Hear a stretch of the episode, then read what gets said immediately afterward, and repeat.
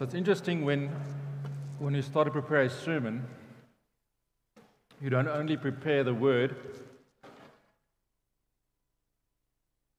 but you also prepare the way that you're going to deliver the word. Thank you, Dewald. And then you pitch up on a Sunday morning, and the way that you want to deliver that word gets changed by God because of the Spirit that is present that morning. So that's why Dewald has brought me this chair. I wasn't preparing to sit down this morning. I was preparing to, to preach. But apparently, God wants to, to speak this morning to all of our hearts. So I got saved in, in high school, and my second year of studies, I backslid because of no discipleship. And then I recommitted my life to God in 2008. But the interesting thing is, for a number of years, my life, even in recommitment, didn't look different than my friends who weren't following Jesus. So I believed everything. My faith was intact. I believed Jesus was the Son of God. I believed that He came to earth. I believed that He hung on that cross. I believed that He rose on the third day. Nothing wrong with what I believed. I was saved through the declaration of my mouth. And I was following the sacraments. I was baptized in water because of my faith, and I was taking communion, which we'll do today. But my life didn't change. And I see so many people in church walking that same road, saved for years, but their life doesn't look different. What they sound like, they walk the same as those around them. So, what's, what's the difference? Well, I believe the difference is the words of Jesus that said, It is not just them that hear the word, but that put it into practice.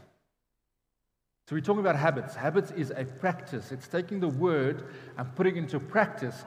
So how do we go from, from sacraments and faith to a changed walk? And it's through habits. It's through Christian habits. It's taking the word of God and putting that into regular practice. So a couple of weeks ago, we started the sermon series, and, and Marinus gave out bright tongues, and he spoke about, about fellowship. Because some of you were present and you heard the word of God spoken, because it wasn't Marinus, it was the word of God spoken regarding fellowship of the believer. And then we spoke of serving, and again, the word of God speaking on how our life should be a life of servanthood because of the one that served us. We spoke of generosity and we spoke of prayer. So here's my question if you were present, has something changed in your life? Have you started to form a habit of serving, a habit of fellowship, a habit of generosity, a habit of prayer? Because if not,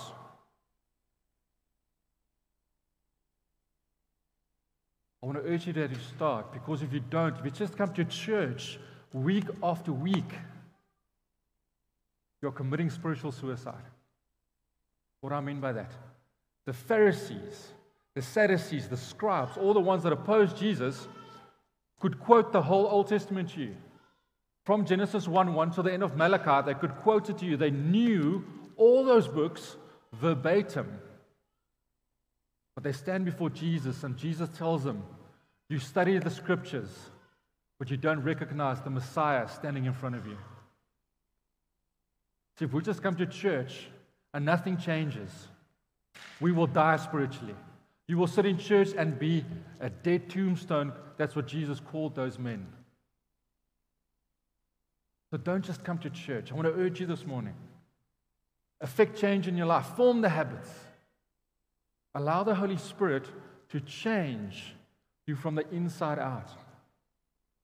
It's the only way that true change happens is from the inside out. It doesn't matter if you now start caring with people and you start giving money away and and you do a bunch of stuff, that's just actions. If it's not connected to the Holy Spirit walking, walking with you and changing you from the inside out, it's works. And works are dead.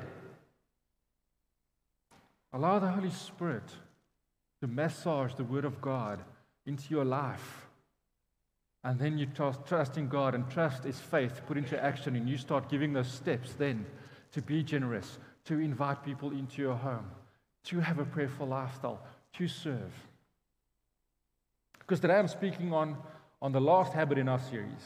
And I almost feel like we can have another sermon series on habits at the end of the year, and then we can talk about solitude, and we can talk about fasting, we talk about worship. Nalizel.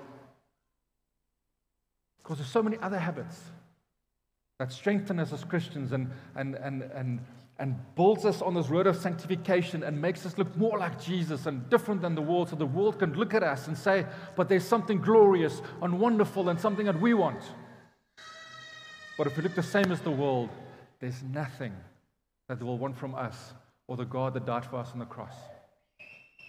And so, this morning, as we look at the Word of God, we are going to look at uh, literally the longest chapter in the Bible, uh, the longest book in the Bible, uh, or Psalm, that book, and it's Psalm 119. Anybody ever read the whole Psalm? If, if anybody do that in one sitting? No? Why? It's a beautiful written piece of poetry.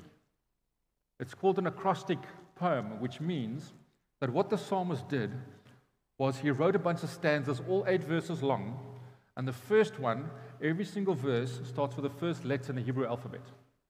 And the next eight starts with the second letter, and so on and so forth, until they've completed all and started with every single letter, which is 22 letters in the Hebrew alphabet. And here you have 176 verses making up the psalm, and every single one of those verses speaks about the Word of God. It's a fantastic psalm. And if you connect that to Psalm 1, it will knock your socks off. Just speaking about Jesus and who he is as Jesus, as the Savior, and as the, as the Word. So, God is a compassionate God, and so I'll have compassion on you, and we won't read the whole of Psalm 119 this morning. We are just going to read uh, the verses that I've pulled from uh, Psalm 119 because I want to show you three things this morning when it comes to the word. I want to show you that the word in its totality is authoritative, the word carries authority. The word has power. If you understand the authority of the word, then you can walk in its power. And if you understand the authority and the power is released in you, you understand where it comes from. And it's all from the mystery that is connected to the word. And so, you can read with me on the screen. It's, it's from the NIV. And, uh, and you'll see that it jumps a bit in the verses, but, but you can follow. And it reads the following Blessed are those whose ways are blameless, who walk according to the law of the Lord. Blessed are those who keep his statutes and seek him with all their heart. They do no wrong but follow his ways. You have laid down precepts that are to be fully obeyed. Yet you are near, Lord, and all your commands are true. All your words are true. All your righteous laws are eternal. I will walk about in freedom, for I've sought out your precepts. I will speak of your statutes before kings, and I will not be put to shame, for I delight in your commands because I love them. May your unfailing love come to me, Lord, your salvation according to your promise. Then I can answer anyone who taunts me, for I trust in your word. Never take a word of truth from my mouth, for I have put my hope in your laws. Your statutes are my delight, they are my counselors. I lift up my hands to your commands, which I love, that I might meditate on your decrees. Turn my eyes away from worthless things. Preserve my life according to your word. I rise before dawn and I cry for help. I have put my hope in your word. Seven times a day I praise you for your righteous laws. Isn't that beautiful? And that's a handful of scriptures from this amazing, amazing psalm. So the, the word is authoritative. So we read there in, in verse 1, and it speaks about the law of the Lord. And when we, who have been church for a while, hear law of the Lord, we probably immediately think of Moses, we think of the Ten Commandments, the stone tablets, we think of Exodus and Deuteronomy, and everything that, that encapsulates that part of the Bible. But if you read the Bible as a whole and you see the meta narrative that covers all 66 books that binds us together, you will see that the Bible continuously speaks of it being law in its entirety. That means all of this is seen as law. It's interesting when Jesus speaks, he, he quotes from the Old Testament a lot, as does uh, all the, the, the, the writers of the New Testament. But the book that Jesus quotes from the most is Psalms. He quotes from it four times. And twice, as he quotes from Psalms, he says, It is written in your law. And then he quotes the Psalms. Now, Psalms isn't law, Psalms is poetry. And most of the Bible isn't law, it's, it's narrative, it's historical narrative, it's prose. Uh, some of it's ap- apocalyptic. It's not law, but the Bible declares itself to be law in its totality. So, what does it mean to us? That means that every single piece of this book carries authority. Could we maybe just switch off that aircon? I think we had enough rain yesterday. And raining inside is a bit weird. Well, there's a bucket over there that we can also just. Anyway, let's just believe the Holy Spirit is dripping on all of us this morning. So, what does it mean? It means that the whole Word of God, every single part, from the index to the maps, carries authority. It means that, that everything binds us. We are under all of it. All of it is to be obeyed. There's nothing that, that, that doesn't carry the authority of God Himself. And so the second verse uses a different word for law. It uses the word statutes. If you look at what that means, is the word statute means it's, it's forever. It's never ending. Never ending. So I remember uh, a couple of Christmases back, uh, we were sitting at a table, family and friends all gathered. All gathered. Apparently, I can't walk there. All gathered, and, and I'm sitting, and to my right, there's two men, and they're having a conversation, which I can't but hear. And the one had just gotten divorced. Now, if you ever saw a marriage that epitomized not the blessing but the curse of Genesis, that would be it.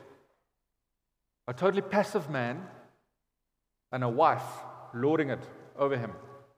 In case you didn't know, that's the curse from Genesis. And so at one point, she had had enough of the passivity of her husband, although she had been part of that issue, and she divorced him. So he's sitting there having a conversation with another man who, when he apparently reads the Bible, which I don't think he does, he doesn't see Christian marriage the way that we do it in the Bible. And I'm very confused then about that statement because this whole Bible is about a marriage, Jesus being the bridegroom and we being the bride. Kind of the meta narrative, that's the whole thing. But he doesn't see that. He doesn't see the covenant. So he, he never entered into a marriage as we know it with his wife they have a civil contract, no covenant. And these two men are chatting. And they're telling one another that the Bible is outdated and culture should, should now be the thing that drives how we interpret the Bible. As if the God that created everything, that stands outside of time, has everything in the palm of his hand, that sovereign God couldn't think of the fact that as time progressed, the Bible would become outdated. There's a, we call it a, a zeitgeist, called the spirit of our time, where people come and they say exactly that. And we should take our cultural moment and define the Bible through that lens. Should definition happen? Yes. But our cultural moment should be defined by the Bible. See, I love this congregation because we have different cultures sitting here today. And the great thing is that every single culture here today represents God Himself. Every single culture, because everybody in that culture was created in the image of God. So there are fantastic things in every single culture that honors God, and we should keep those. But because man is sinful and his nature is sinful, there are also things in every culture that needs to be let go, that needs to be redeemed by the blood of Jesus Christ. That we can't claim, we can't celebrate. We need to let it go. And when that happens and the cultures come together, all celebrating, honoring God, then we start to see something of that heavenly worship that we read about in Revelation. See, we can't come to our culture. And who, how, how prideful do you have to be to think that, that in 6,000 years or that, that we've been on this planet, to think that in your cultural moment, where we are right now, that is like the zenith. We've reached the ultimate cultural moment. Bet you my grandparents thought the same thing, as did their grandparents, and so forth and so forth. And so we judge those, those past cultural moments. Do you realize that our cultural moment will be judged by generations to come? We'll never reach that ultimate cultural moment until Jesus comes. His culture is established in this new age that is yet to come new earth, new heaven. His commands are true. They were true 2,000 years ago when Jesus walked this earth. They were true 2,000 years before when he sent the flood, and they were true 2,000 years before that when he created everything. And they are true today, 2,000 years after Jesus, and they'll still be true 2,000 years if this planet is still here and Jesus hasn't returned. It's authoritative in a whole, and it's authoritative doesn't matter where we are or when we are.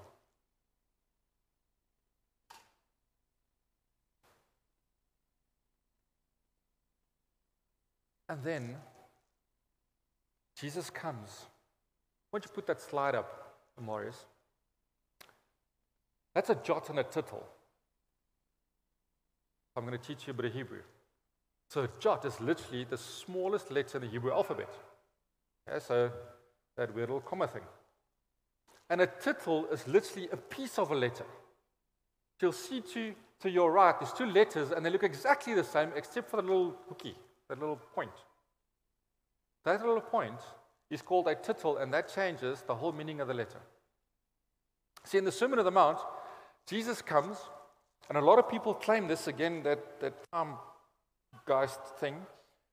And they'll say, but Jesus came, and we're not under the law anymore. Because Jesus said he's come to fulfill the law.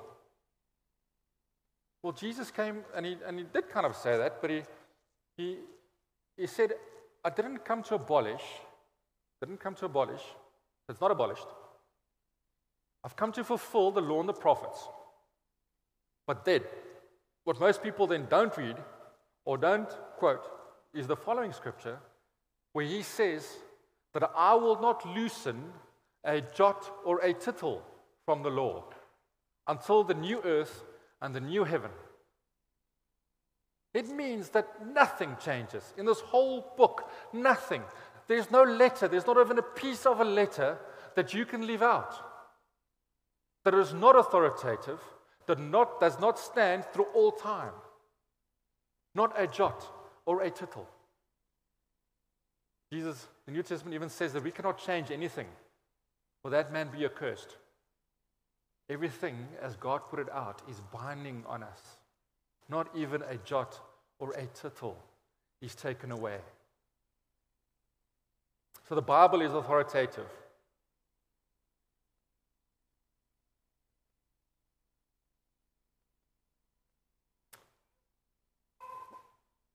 But what's the power? So I started on this as, as a campus minister in 2010, and I, and I was a campus minister on Tuks for three years. And then Hansi, who led the Southdowns congregation, asked me to come to Southdowns. And I led campus ministry on this very campus and on Open Window. And in my, my second year, uh, the Christians got together, Christian Fellowship, and some of the students, Christian students, had a question What do we believe about homosexuality? And so I gave them the authoritative answer. This is what the Bible says about homosexuality. And not just that the Bible doesn't agree with the lifestyle, but that Jesus loves that person. Jesus loves that person. As he loved the woman caught in adultery, he loves the person that watches this pornography. He loves the person. Doesn't mean he agrees with what you're doing, it's still sinful. But he loves the person, but it's wrong. That was a Thursday night. The Monday I got to campus to find out that I was vetoed and I will not be joining the first year camp three months later. Because two of the women that had asked that question had a friend that was homosexual that sat on the student body. And so the student body had taken me off the first year camp. See, the problem is, as you, as you speak to, to students, and, and I'll just quote the students because that's we get to deal with a lot, but I'm pretty sure that the rest of the world will say the same thing. They'll say, they say this, that there's, there's nothing like absolute truth. Absolute truth does not exist. You have a truth and I have a truth, and we need to recognize each other's truth and celebrate each other's truth, and, and we need to get over the fact that, that there's differences and just but we can't do that. Because there is an absolute truth, because there is an absolute authority. And the fantastic point is that absolute truth is not just dead written words, that absolute truth is a person.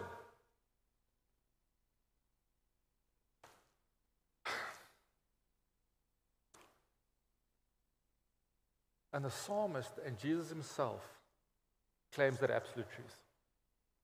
They claim the authority of of the Bible, and until you claim the authority of the whole Bible, you cannot walk into the power of the Word. And the power has a lot of things, but I want to highlight two. And it does two things, and it, and it takes you into freedom, and it takes you into intimacy. And what these people say when they say that you, there's no absolute truth, there can't be because then it's restrictive. And it's spiritually deadening. Because I need to go into, into other religions, because all religions have something that's beautiful. And all religions point to Jesus and to God. And all religions will get you to heaven. That's liberating. Just believing in one is so constrictive. And it's spiritual deadening because then I can't pull all the other things in. The Bible says no. The Bible says if you claim all authority, if you claim there's one truth, there's freedom there's intimacy. A couple of years ago, uh, a bunch of guys did a study. And they wanted to see what effect uh, buildings and structures had on people. So they got a bunch of preschoolers, okay, like three, four, and five year olds, and they put them into a park with a bunch of uh, machines and, and stuff to play with, and the teachers in there. But there was no fence around the park. And for two and a half hours, these kids played in the park and they never left their teacher's side. Never left for two and a half hours. Played around the teachers. Then they put a fence around the park and they got another group of, of young kids in there, three, four, and five year olds. And they let them loose, and for two and a half hours, those kids played from boundary to boundary. The boundaries are not constrictive, boundaries give us a sense of security. Boundaries give liberty, give freedom to be who you are, to express, to play, to have fun, to work, to live. There's freedom in the boundaries that we get from this ultimate truth, this ultimate authority. It is when we go outside of those boundaries. So when we look at Genesis, God makes Adam and Eve and he puts them in a garden, and the one thing that is mentioned is the boundaries. Four rivers, there's boundaries to these gardens, and everything they need, not just to be free and have liberty, but to live fantastic, fruitful, expressive lives, is found in the garden, in those boundaries. It is when they went beyond those boundaries that they suffered. And so we have boundaries because we have an ultimate truth, and in that ultimate truth, we find liberty and freedom. But then what about intimacy?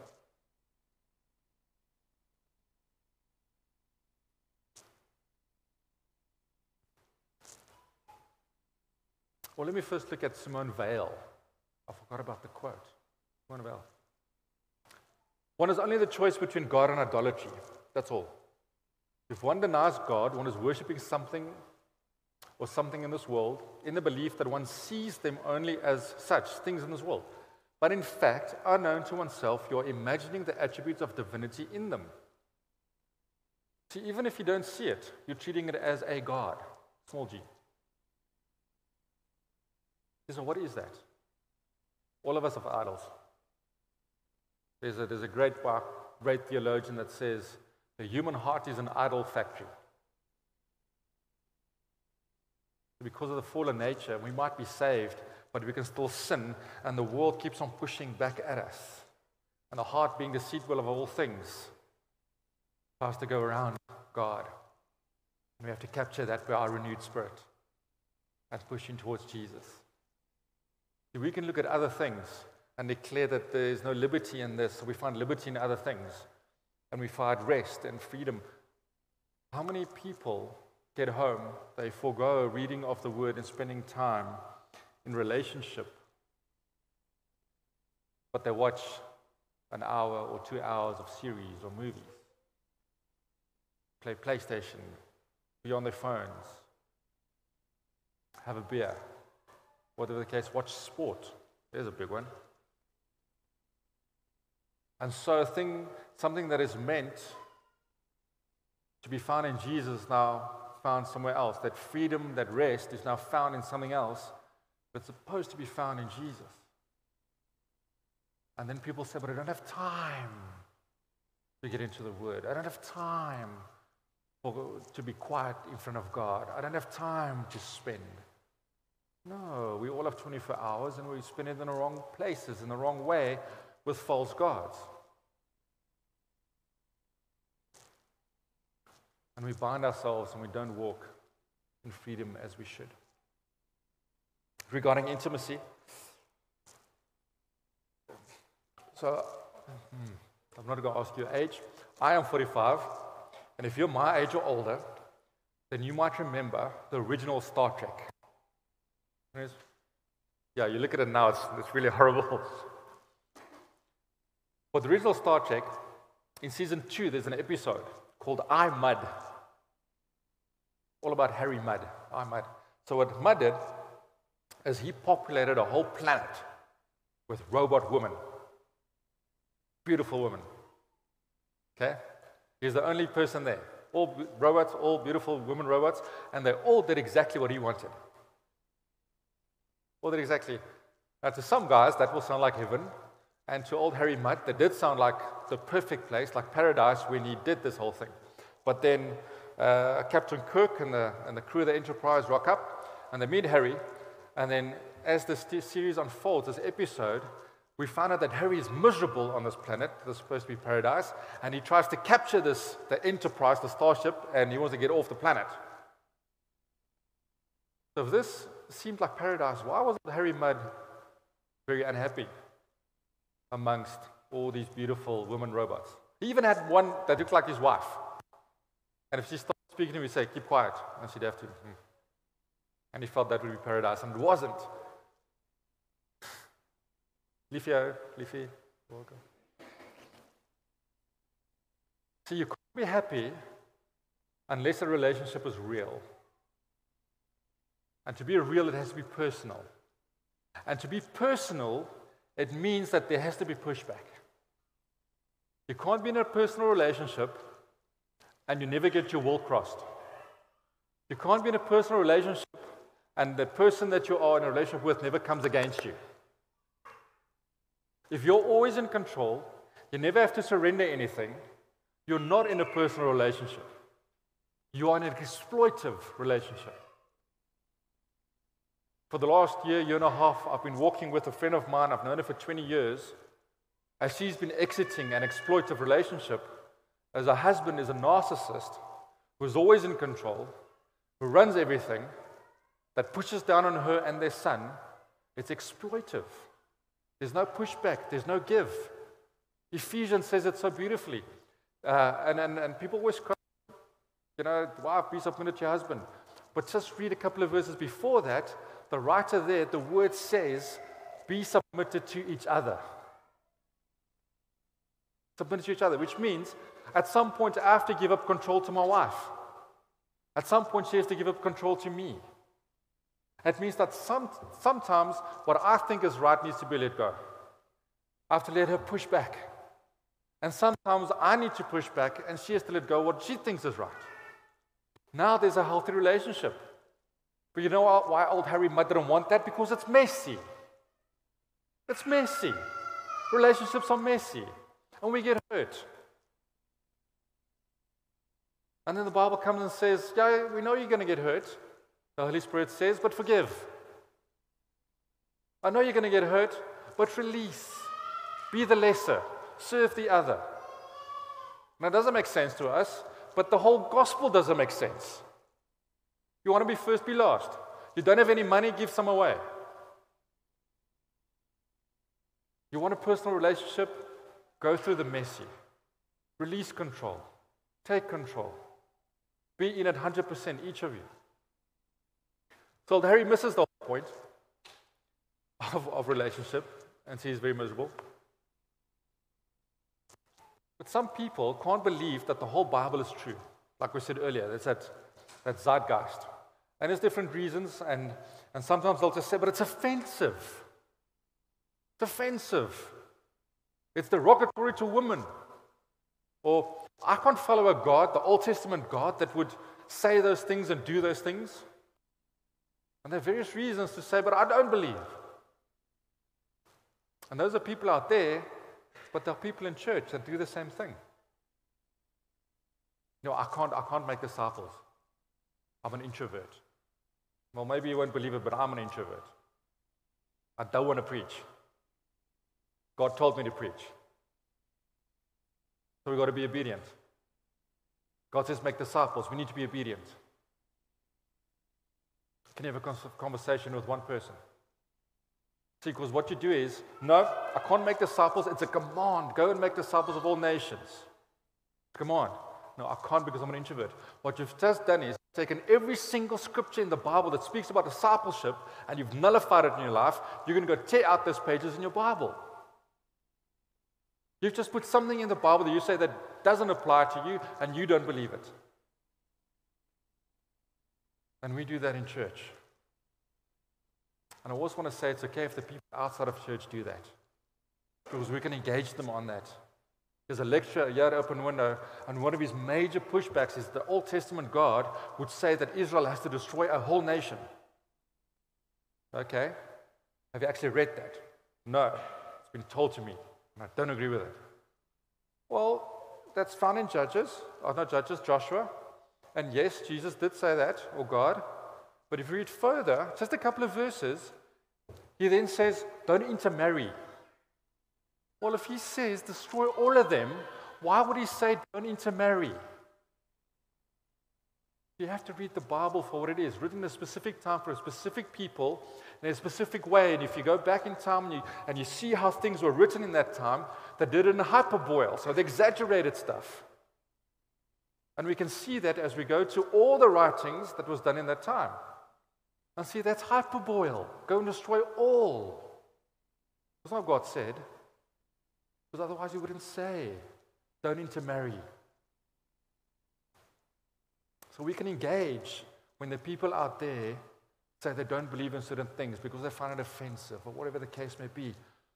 But we can't, as part of the body of Christ, take things out of the word that is, has all authority and say it doesn't apply to us for whatever reason. You know what that's called? It's called sin. Because then we put something in place above the Word of God, above God Himself, and say, This is higher. My, me being an introvert is higher than the Word of God. That's a bigger truth than the Word of God. But God says, Man, I will make you fishers of men. Just follow. It doesn't mean if you're an introvert. He'll help you fish, He'll make you the fisher. But we don't do that. Dietrich Bonhoeffer said, If it is I who determine where God is to be found, then I shall always find a God who corresponds to me in some way, who is obliging, who is connected with my own nature. But if God determines where He is to be found, then it will be in a place which is not immediately pleasing to my nature and which is not at all congenial to me. This place is the cross of Christ. See, the psalmist writes, All your laws are true. All our commands are true. And if you read the psalmist and you read all the psalms, all these guys, you'll see so many emotions. You see joy, you see weeping, you see guys prostrated before God, you see guys angry, fighting God through the psalms, through their words. They're getting their will crossed. They have to give up their authority. God is making things happen in their life. They're suffering. What they want is not happening. We see real personal relationships between the psalmists and God. So the question is if you then take things out of the Bible that you don't agree with, where do you get your will crossed? Where do you have to give up control? Where do you submit to authority? Because the answer is you don't. So if you don't, you do not have a personal relationship with God. We need to submit to the word. We need to have our will crossed. We need to come to a place at the cross where it's uncomfortable. Where God speaks into my life and calls things out that doesn't look like He does. Where my holiness doesn't look like His holiness. Where my righteousness has taken a knock because of sin.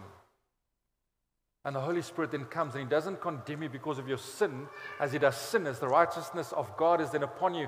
And the Holy Spirit comes and He says, You are a son of the Most High God. What you're doing right now is not in line with who you are. Stop. He's calling out your righteousness. He wants you to walk as Jesus walked. But we've got to come to a place where we allow Him to speak into our life and show us the things that are uncomfortable. Real personal relationship. Lastly, if it's all authority and we have the power of freedom and intimacy that is born from the scriptures, what is the mystery? So, what's fantastic is we read the psalm and you read all these emotions. The psalmist and we read it earlier, he says things like, Your statutes are my counselors. Okay. So he's personifying the word. He's saying that, that these pages are his counselors. He says, I lift up my hands to your commands. What do we do when we lift up our hands? We worship. That's literally one of the words in the Hebrew language for worship, lifting up the hands. So he's worshiping the Word of God. He says in verse 37 Turn my eyes away from worthless things. He's talking about idols. It's a word for idols. And he says, Preserve my life according to your word. And what he's literally saying there is, Save me through your word. It's not, as I read your word, save me. He's saying, Your word saves me. What the psalmist is doing here, he's prophesying. He's calling out something that we know now in our time. And it's John 1, verse 1. And the beginning was the Word. And the Word was God. And the Word was with God. See, the Word itself is Jesus. The Word itself was made flesh See, we have the word as text, and we have the word as flesh. Other religions have the word as text, which they believe is the word of God as text. We have the word as text, and we have the word as flesh. And the word of text prophesied and showed us what the word of flesh would be. And when the word was made flesh, he obeyed the word as text perfectly. And so, how can I trust the word as text? Because I've seen the word as flesh. I've seen how he walked. I see how he talked. I see how he loved people. And if that is the lens that I look back at the Old Testament, it makes sense.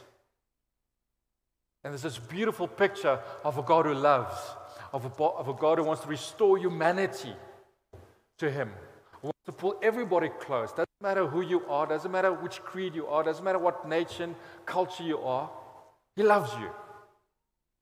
And He raised up Israel to be a beacon to all nations that they could see the one God. And now He comes and He says in Peter that you are a new creation. You are a holy nation.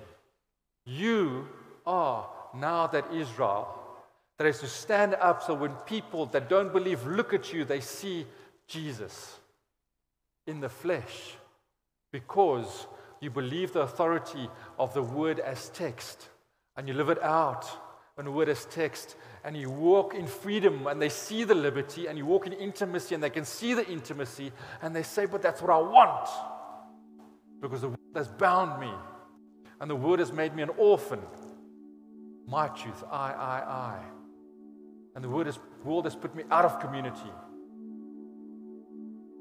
And so the word as flesh, as Bonhoeffer said on that cross, then hangs there, having fulfilled the word.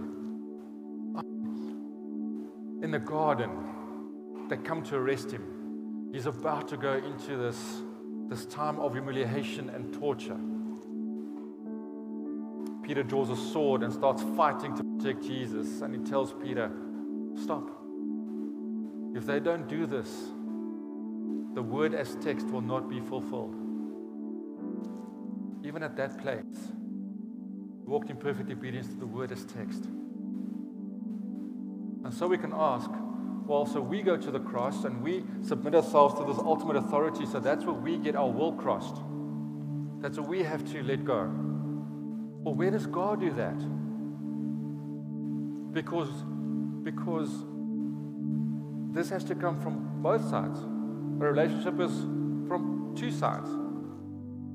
Exactly there in that garden, where Jesus, the Word made flesh, comes to the Father and he says, I don't want to do this.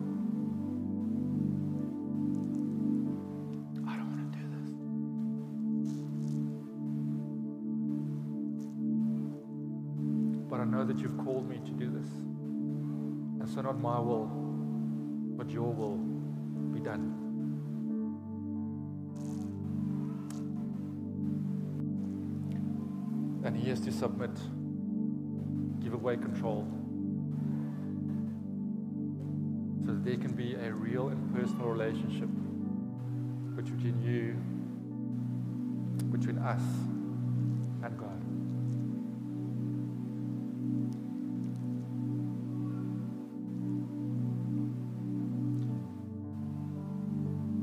So I'm going to ask you this question this morning. Are there pieces of this ultimate authority that you've put to one side that you say is not not part of your life. You can't follow this.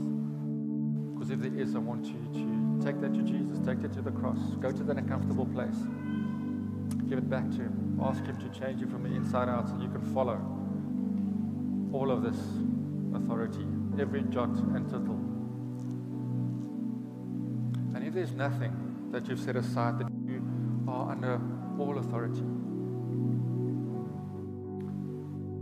but you don't feel freedom and you don't feel intimacy, then take that to Jesus this morning and ask Him, where is the disconnect that you're not feeling the freedom that you should under the authority of that fantastic word? Or if you don't feel the intimacy of God, ask Him why. Where's the disconnect? Where have you not given up and released? And when you've done that, and the Holy Spirit has spoken to you, because He will, then I want to encourage you, you can have communion at the cross, seeing the Word made flesh. Do that right now, and then I'll end all for us.